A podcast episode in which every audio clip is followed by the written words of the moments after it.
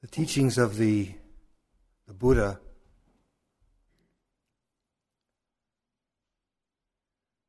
are difficult to understand, I would say impossible to understand.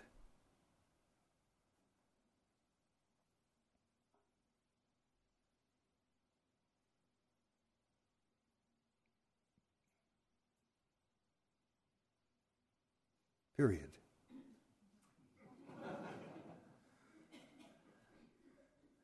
So we'll do some walking meditation.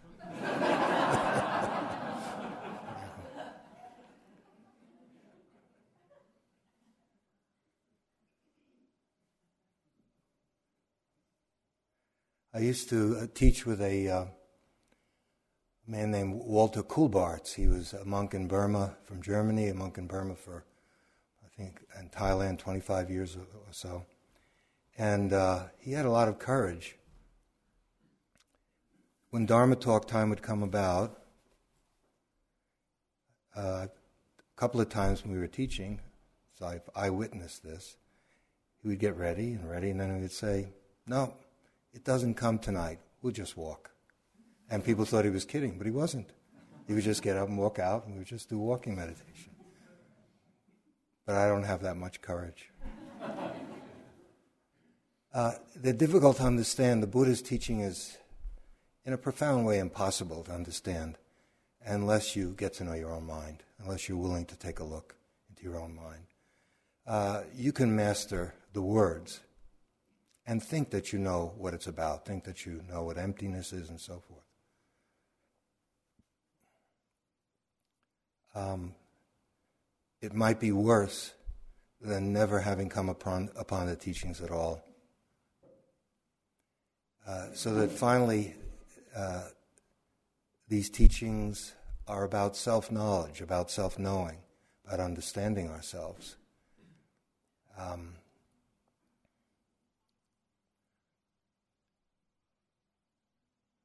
The Buddha encouraged us to be a lamp unto ourselves. Finally, the only person who can set us free is ourselves.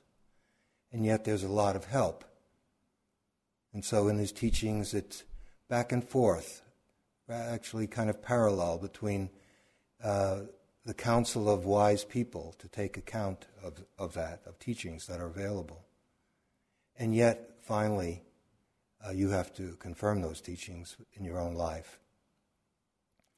So, self knowing, I prefer that to self knowledge because it's a verb. Knowledge implies filling up loose leaf notebooks with all kinds of insights that you've garnered from the retreat and add them to the story of your life, uh, which has many chapters already. Knowing is very, very different. Uh, when the, the self knowing that I think is more to what the Buddha is getting at has to do with a clear, direct seeing in the moment, seeing what, what's going on in the moment. And it's valuable, invaluable, and precious in that moment because something grows out of that clear seeing. But, but then it's not something that you have to then file away and build up a whole log, an archives of insights about yourself, and from those insights live, but rather to live in a fresh way all the time, to live and to learn. There's verbal learning that comes from books and talks like this.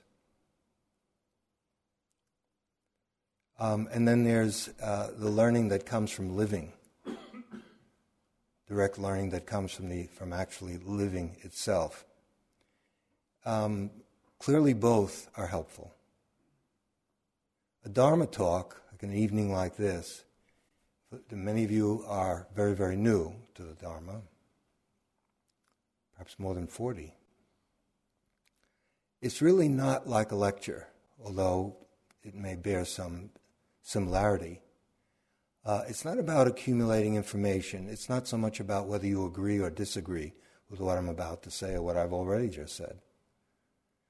Uh, in the course of a retreat, a talk has a, a specific purpose to move the retreat along.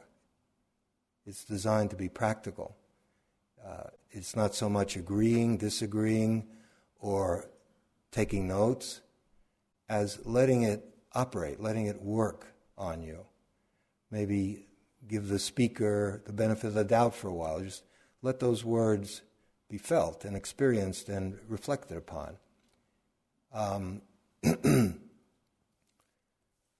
self knowledge, self knowing, which is so central because ignorance is so central in the teachings of the Buddha. The Buddha, finally, all of our suffering comes from ignorance, uh, not understanding. One of the meanings of ignorance is to ignore. Uh, and what we've ignored most of all, of course, is ourselves. We don't understand ourselves very well. We're looking up at the skies, we go deep into the ocean. Technology is magnificent, science. And the person who lands on the moon, who plummets, who goes deep into the ocean, people who develop these magnificent, miraculous computers and so forth, um, self understanding, self knowing, uh, perhaps that's lacking, and that's perhaps why our planet looks this way. We don't fully know how, we don't know how to live with each other yet. How can we live with each other if we're not fully able to live with ourselves? And so, a place, a retreat like this, has to do with human flowering. It's not a pessimistic note at all. But flowering isn't all smooth sailing. You're here to flower, to free yourself of all kinds of things, to leave a lot of baggage here. Don't worry about it. IMS can handle it. And if we can't, the woods can. The woods have heard everything. Uh, this place is, in, in this sense, a, a garbage disposal unit. And Michael and I are sanitation engineers.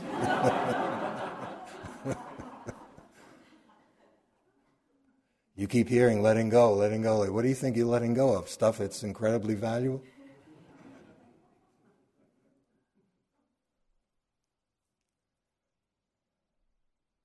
When we think of self knowledge, one obvious way to do that, as one of my, uh, my very first Vipassana teacher put it, just sit down and take a look.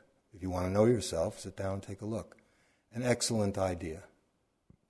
And as you're, those of you who are new, you're getting an understanding that that's what we're doing here.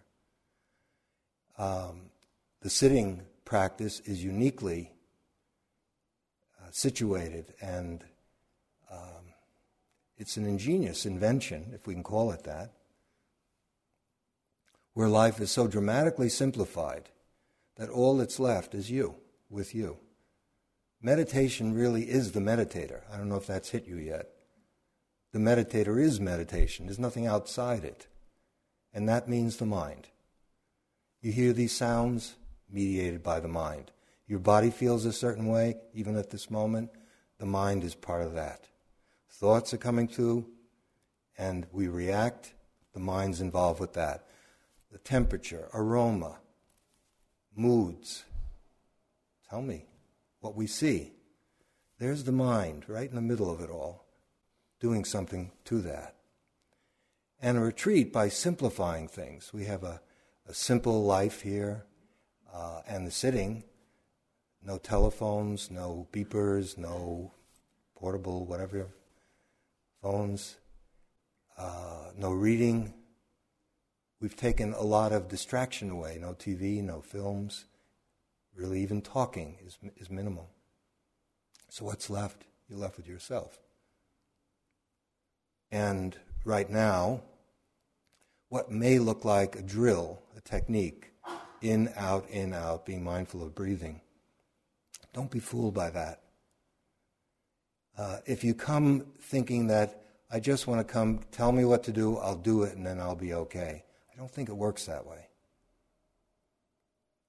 I think that uh, meditation uh, is very close to an art. It's comprehensive.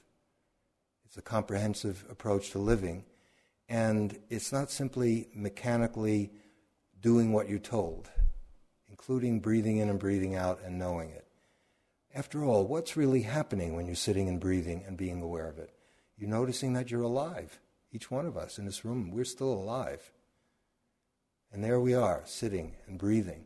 And as the Buddha pointed out once to one of his close disciples in terms of how to, how to practice getting more comfortable with death, you can, in a breath, contemplate the in and out breath. And it becomes a death awareness meditation because our life is hanging by a breath. And so we're attending to this. Now, attending to the breath brings enormous joy and peace. Those of you who are very new, that's more of a, a promise. But it'll happen, as it has happened to, it's not mysterious, it happens. But of course, you have to do the work. But if you think that self knowing or learning how to live, that's another way of putting it, the Buddha is often likened to the great physician. Uh, to my mind, he was also a great educator, an incredible teacher, an educator. Um, I'm putting it in my own words. He's saying, Human race, you don't know how to live. Why is that? Why is there so much suffering? Why do you do th- things which come out of ignorance so much? Why don't, why don't you want to get to know yourself? Do you see the price that we pay for ignorance? It's not merely an academic question, because the degree to which we don't understand ourselves, that's our actions flow from whatever your mind is like. It's that mind that interacts with other minds that are like that. And a retreat like this gives us a beautiful opportunity, in a sense, to slow the movie down, to take a look, but it's not limited to the cushion or the bench or the chair. Self knowing, in the sense that I'm using it, can happen anywhere and everywhere. But of course, it's always going to have to do with self awareness. Now, what, here we are on a retreat, and typically on retreats, talks about daily life happen at the end of the retreat. Makes sense. You've just left what is called daily life, and you're here, and we have created a nice society, nice vegetables. We can't do much damage to each other because we're not talking to each other. Uh, gentle instructions, two nice guys giving the instructions. Staff is wonderful, kind. Okay. Um, so we're starting to do that. And why bring in daily life? The reason I came up here is to get away from daily life. I got wounded out there. I got wounded in relationship. I got wounded in my job. I don't like what I heard from this one and that one. I'm here to be in the country and to have trees and birds and nice people and vegetables.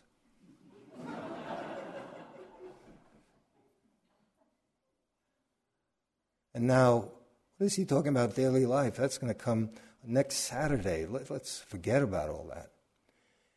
One way of looking at things is that that's all there, there really is, is daily life. Uh, you could turn this into a stage set and pretend that there's no daily life here. But I would suggest that that um, robs us of a very, very rich source of understanding. Very rich source of understanding. And so, what I would like to do is talk about our retreat in a very concrete and I hope practical way uh, from the, this point of view of self understanding and uh, to, to move through some of what goes on on a retreat, and I'll, I'll mention my reasons. They're not to take you out of here, quite the contrary, that to help you to be here even more fully. You know, uh, in herbal medicine, there's a uh, there are two main approaches to to the study and practice of herbs for healing uh, purposes. One is what you could call whole plant biology, where people study the whole plant. Let's say if we're a ginkgo, you use the whole plant. You defer to the wisdom of nature. If you like God, same to me. Uh, even though you don't understand what everything does, uh, but another school, the other approach is to isolate what has been identified. Well, this is the main active factor that stimulates the brain and helps with memory. So let's just isolate that. We don't know what these other elements do. And concentrated It's been very, in my opinion, influenced by the pharmaceutical approach. And there can be benefits that come from that.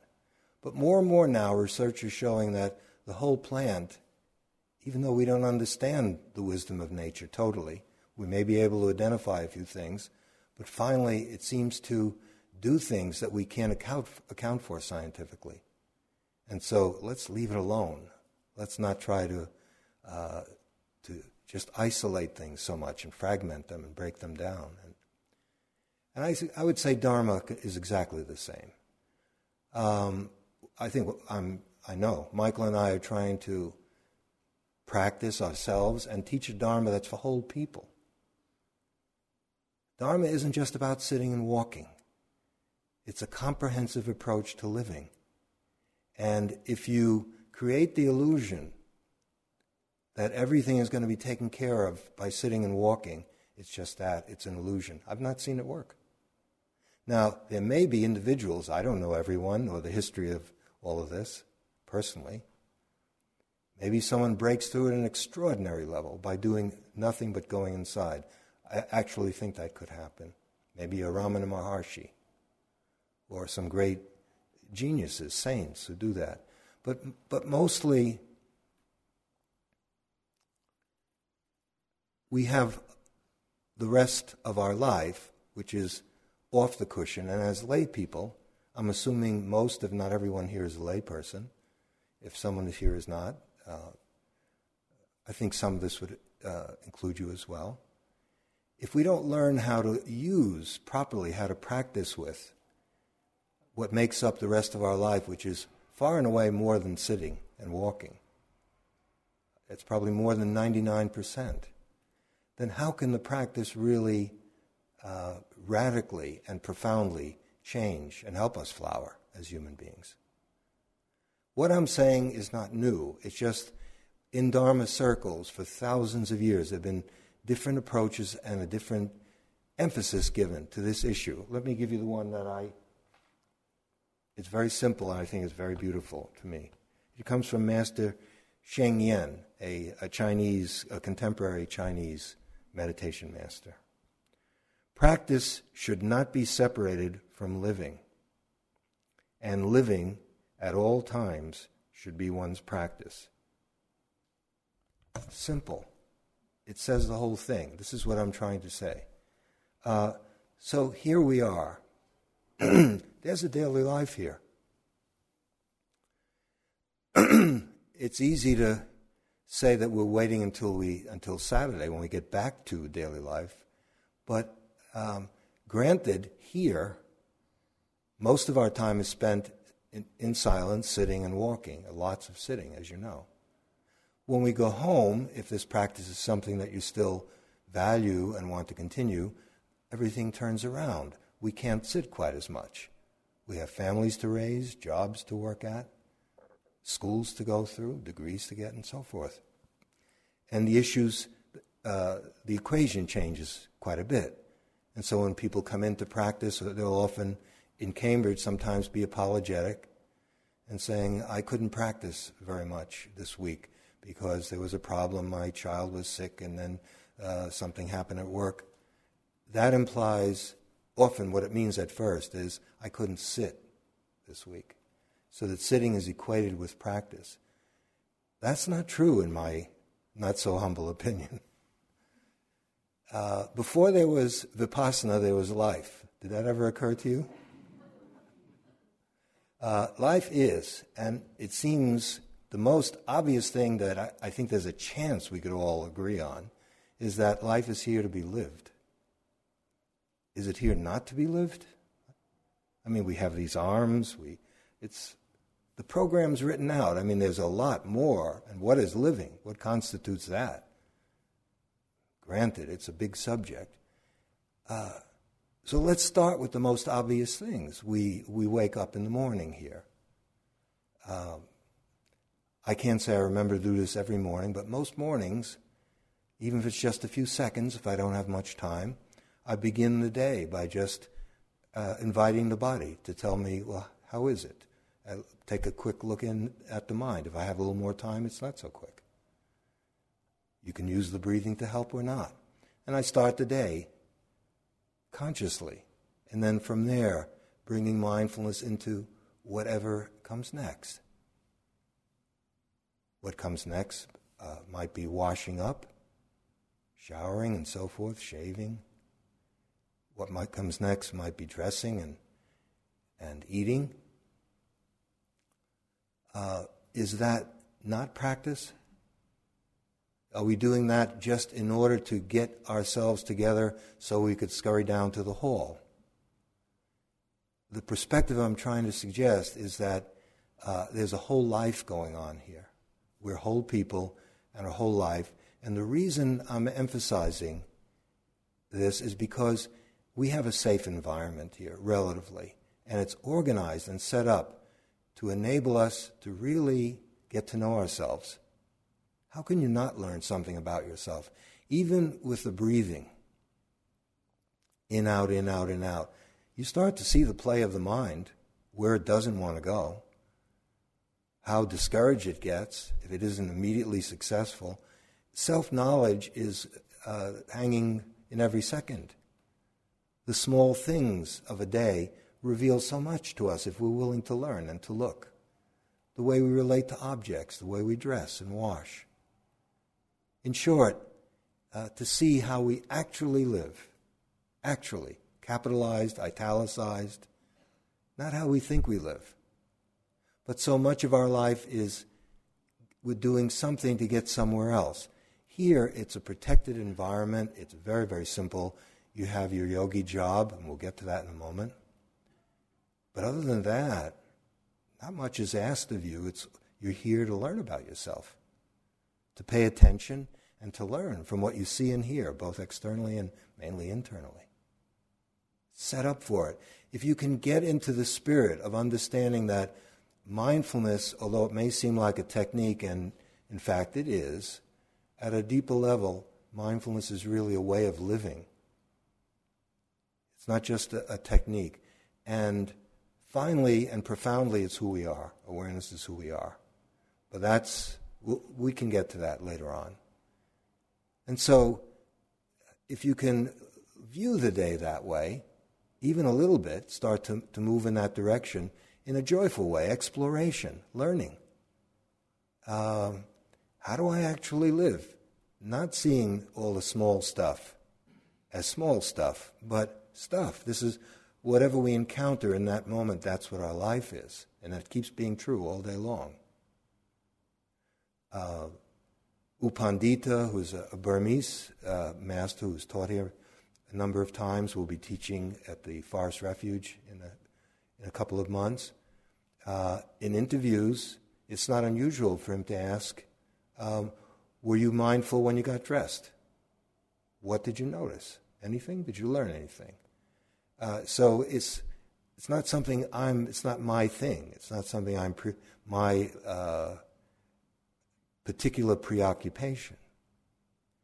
Uh, but why do I think it's so important? It's important in any case, and it comes from the Buddha, a very simple, unadorned teaching. Be mindful while sitting, standing, walking, and lying down. You'll see that in, in the suttas all the time. In short, everything. Our whole day is in one of those four postures or on the way out of one and into the next. And the breath provides us with a nice metaphor, it's an ancient one, for how to live. When you exhale, you're ridding yourself of what's no longer necessary stale air. We don't need that anymore. Uh, f- uh, we make room for what? For fresh air to come in. And then in turn, that is released, making room for other fresh air. And so the inhalation, exhalation, the whole process of respiration is not a bad metaphor for how to live the day. To do each activity in turn wholeheartedly. Nothing trivial. It doesn't mean straining at the neck. It can be lighthearted, playful. See, and of course, we'll fall asleep more than we'll be awake. But that's all right. That's the beginnings of learning. Learning has to start somewhere. And what you're learning is more than a technique because if you keep doing it, the dots get connected. You start to realize it isn't just about being mindful while getting dressed, or mindful while taking a shower, or mindful while you're uh, walking uh, to, into the hall. You start to realize, oh, I get it. It's a way of living, which puts a tremendous emphasis on wakefulness and the willingness to learn, to be alert, to be more alive, to be, to be full, more of a full human being. And so, as lay people, it seems to me we have no choice, just to be blunt about it. It's not that I feel this is superior to monastic life or superior to going off to a cave or living in the woods. I don't. I'm not saying it's superior or inferior. It's just that this is what our life is. Our life is made up of work, I'm speaking in general now, work, relationships, school, you know, whatever your life is. And that includes the staff here. Everyone has a life of some sort. If we don't learn how to, and we do so much of that, and relatively speaking, we don't do that much sitting. How many retreats can you go to? So that if we don't learn how to do that, the practice could become rather anemic.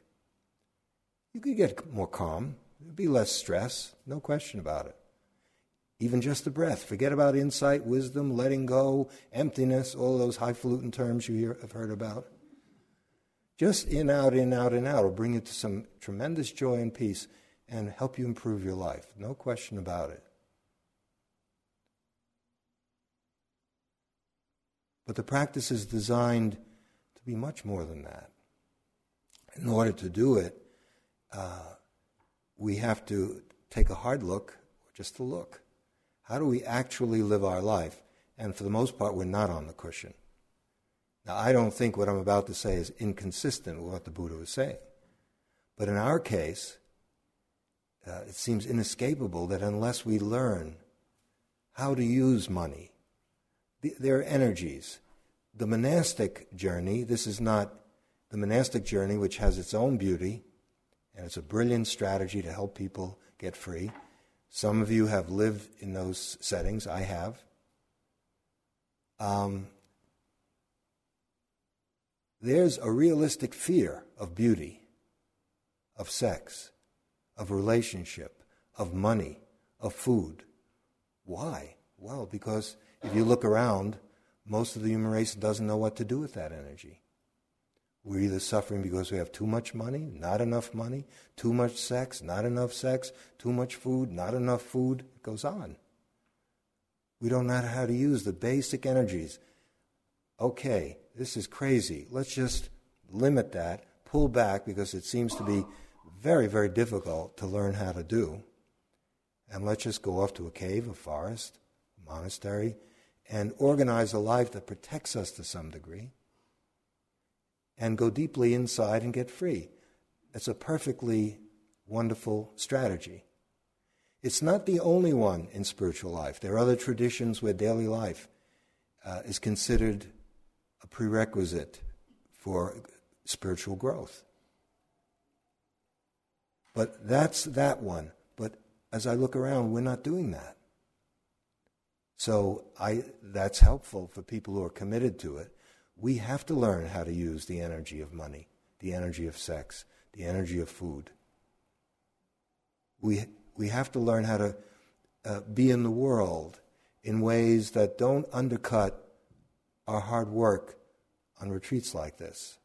I mean, if you're on the path with any degree of commitment, if we don't learn how to take care of our lives from moment to moment, then it beca- can become rather split, rather fragmented, where uh, we go out there, so called daily life out there, and that's where people are mean and stupid and they eat beef and, uh, you know, they kill each other. It's dangerous out there. And so we save up our money and we come running here to a retreat. Whew, got away from all those lunatics. Thank God. Even seven days. Great. There's something special about a retreat and about sitting. There's something that you can accomplish in a simplified, protected environment. I'm all for it. I, a lot of my life is spent doing it. both as a practitioner and as someone who's uh, helping with retreats and, and, and teaching. But you soon go back, and most of your time is out there. And it's not, in principle, different than sitting. If you get, it's a matter of attitude.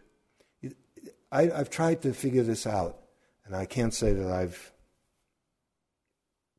solved this. I've had, I've been practicing for quite a while and have many friends some of whom have gone very, very deeply in different Buddhist traditions. Really, there's no question about it. I've practiced with them. I know some of their teachers. They've done, and yet daily life is a mess, a nightmare. How could that be? How could you have attained a certain what is called enlightenment, and yet not be able to be with people in some way that doesn't hurt, isn't so harmful? Is, is that what we want? I don't want that. Uh, we become hothouse plants. The only time we can be happy is when we're in special environments. Granted, we may have come here because we've gotten hurt in the world. And that's the best motive for starting practice since the time of the Buddha. The Buddha's first noble truth there is suffering in life. Who can deny that? It's not saying that's all there is. It's the door to liberation if you know how to walk through it. And the only way to walk through it is you have to see your suffering. And that's to me realistic. It's not pessimistic or other things Buddhism's been accused of. Um, so there's no question that it's difficult to be a human being. It's hard to live a life of kindness and integrity, and uh, we're all in this together. I, I don't think I have to say much more about that. And so these opportunities to work on ourselves in concentrated ways are very, very precious. And maybe we crawled into here. Sometimes it reminds me, I was in the medical corps in the Army, and you have uh, field tents. Let's say people get wounded in combat, and you're not so close to a major hospital. So you go into these, these are field tents set up in not too far from, the, from where battle is going on. And you crawl in and then you get fixed up, and like in MASH, you know, if you've seen it, so you think you're going to now get out of it, but they just send you out the other way. You come in one thing, get fixed up, and then you go out the other way and you're back in combat. That's not what you had in mind. That's what we're doing here.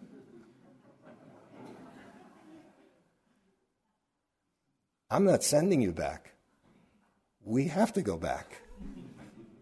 Okay, let's keep moving the day starts unfolding. Sitting and walking, look, it's no wonder that we tend to um, turn daily life practice into a cliche.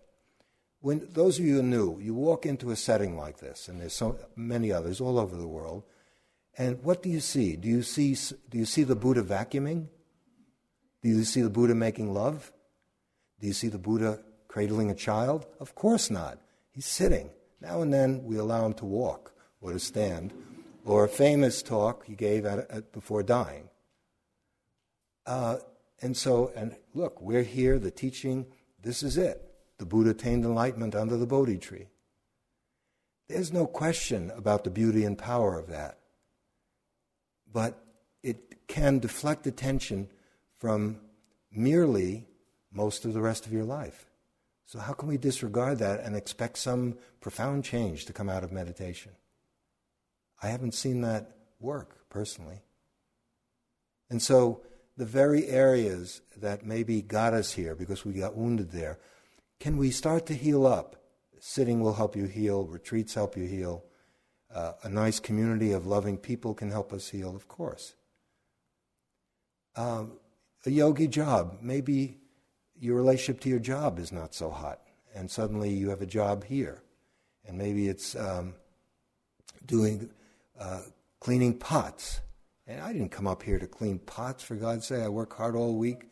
I paid my good cash. I just want to sit and walk. Give it to someone else.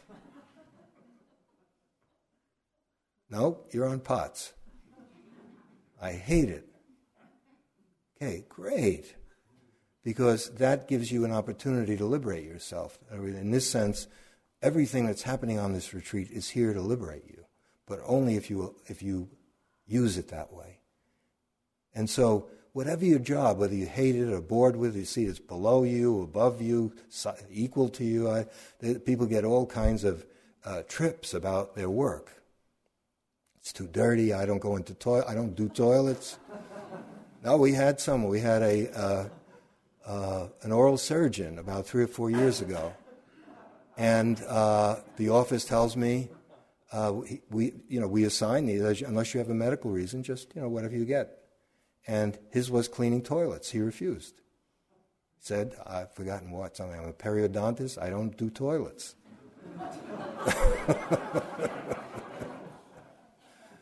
okay, so uh, the, the, office, of course, they finally send it, send them up to me, and I talk to him, and he says, "Look, uh, I'm I have two advanced degrees in surgery. I didn't." I, I didn't, i have a lot of tension in my life. I'm not here to clean toilets. I want to learn what meditation is. I'm saying, but this is part of the curriculum. it, it's not optional. He thought I was kidding.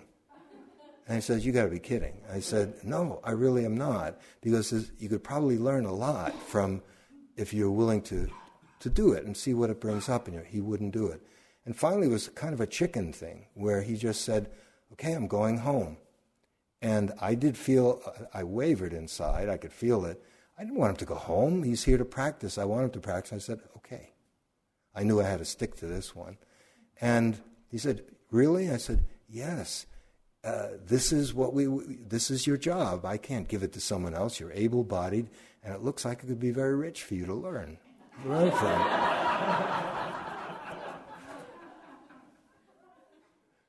uh, and so he said, I'm going home. I said, Okay, I'm sorry, but that's the way it is. He didn't go home. Uh, he stayed, and at the end of the retreat, he apologized. Uh, he said, I learned some things about myself that were ugly.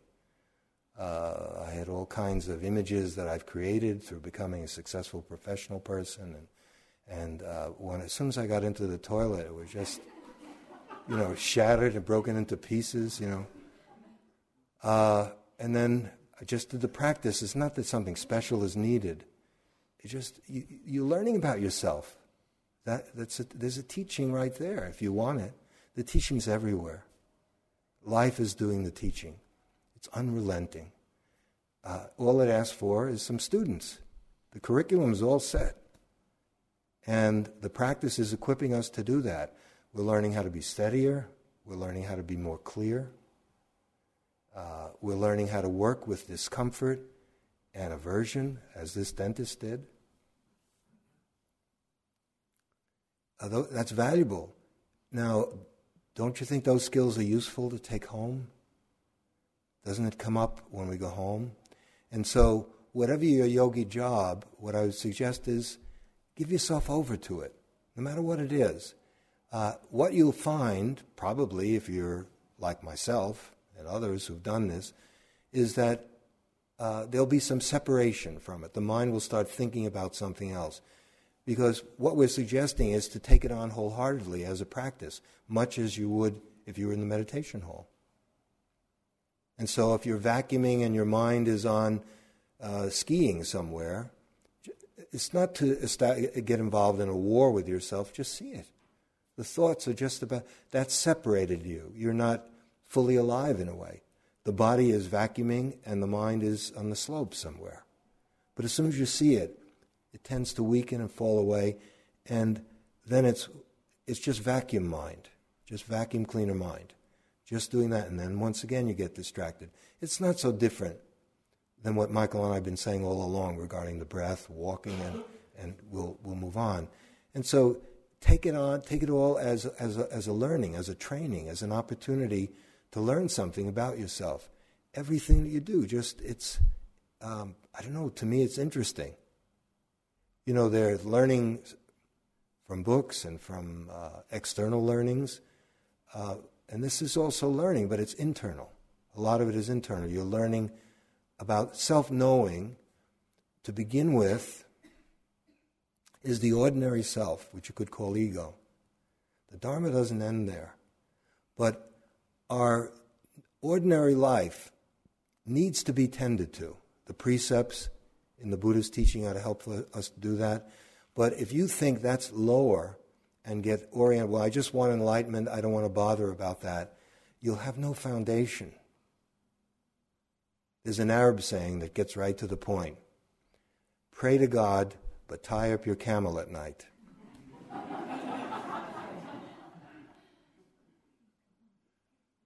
So it's not one versus the other. Uh, if you can kind of uh, get into the rhythm and enjoy it, school ends and degrees end, thank, thankfully, right? You wouldn't want to have to do that forever. But learning doesn't. And if you read what the Buddha is talking about, learning goes on right till the end, learning how to die, learning how, if, if illness comes, if the aging process, all of that is embraced. All of that is received as life. We learn to love life, not as some fanciful romantic ideal, but as an actuality from moment to moment. This, just this, that's happening to us right here just my little yogi job. Uh, just giving ourselves over to that.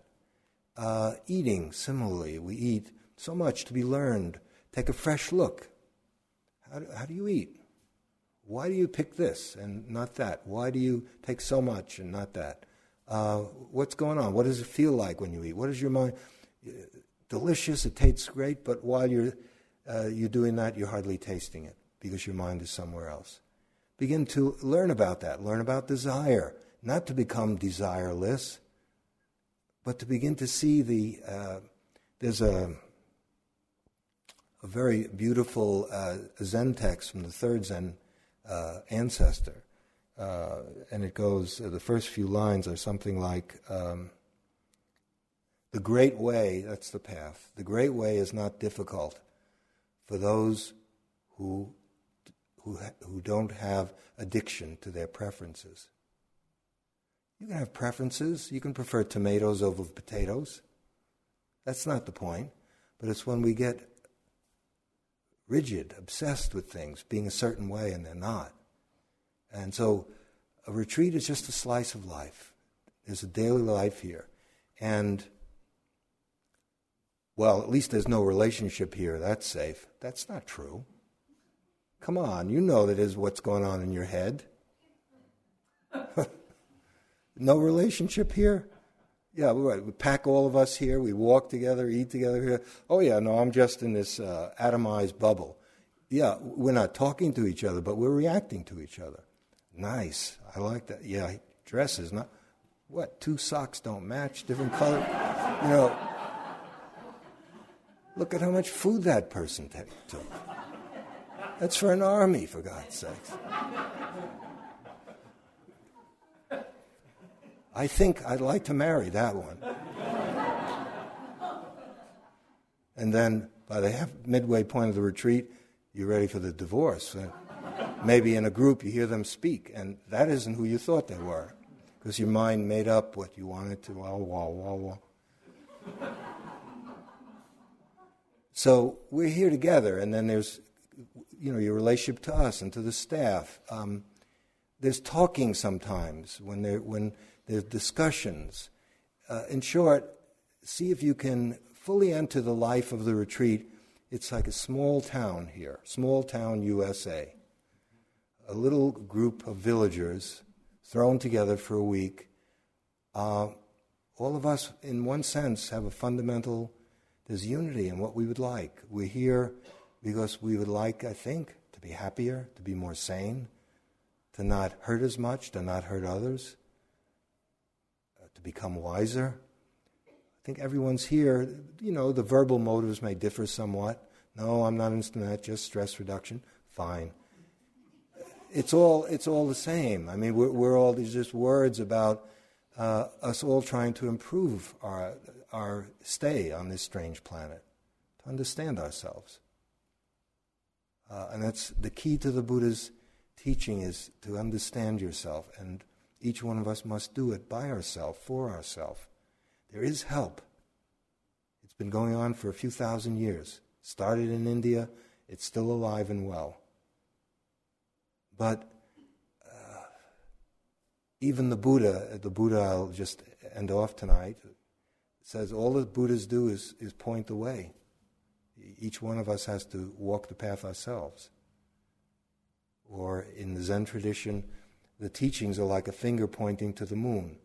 The finger is pointing to the moon. Don't get fixated on the finger. Look, it's helping you look at the moon. The moon is here. Actually, I received a something in the mail from a friend, which sums a lot up. It's a kind of a a humorous card, and it has two very intent bird watchers with binoculars, clearly looking for birds up there, and their posture is strained. They're just trying so hard to see birds, and there's a beautiful bird right there, right in front, but it's not up there. It's right here, and the bird's looking up at them. uh, they're not looking, looking in the right place. Okay, what the Buddha is saying, you know where the right place is. Even as you're engaged in action, you have a reaction to people and events and temperature and lighting and, you, know, all of it. Um, the, the retreat is much more rich when we take it on as a way, a full way of living. Then when we go home, it's not so much a matter of integrating this and that. Sort of, we make them so separate. This is Dharma, that's daily life, and then we have to stitch them together. What if we don't tear them apart in the first place? Let's listen to Sheng Yen again. Practice should not be separated from living, and living at all times should be one's practice. Beautifully and simply put.